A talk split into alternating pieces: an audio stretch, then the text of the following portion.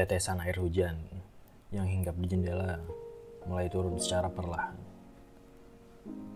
Adalah sebuah awal paling klise untuk kalimat-kalimat setelah ini.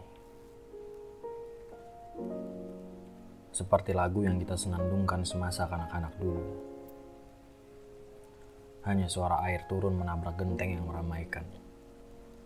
Sisanya hanya perihal sepi. Tak perlu ku tengok bahkan. Dari kerling mataku saja sudah jelas bahwa sosokmu telah hilang. Tak ada lagi bualan-bualan dari aku. Ataupun kau yang bebas lepas tanpa harus takut semuanya hanya sebatas hayalan.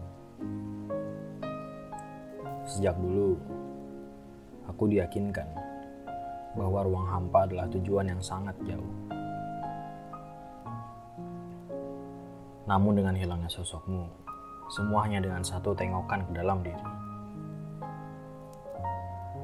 Butuh waktu untuk kita, atau mungkin hanya untukku saja. Mengemasi sisa-sisa yang harus kita bawa pergi. Mengumpulkan energi untuk merapikan kembali apa yang kau atau mungkin kita, atau bahkan mungkin aku saja yang berantakan selama ini.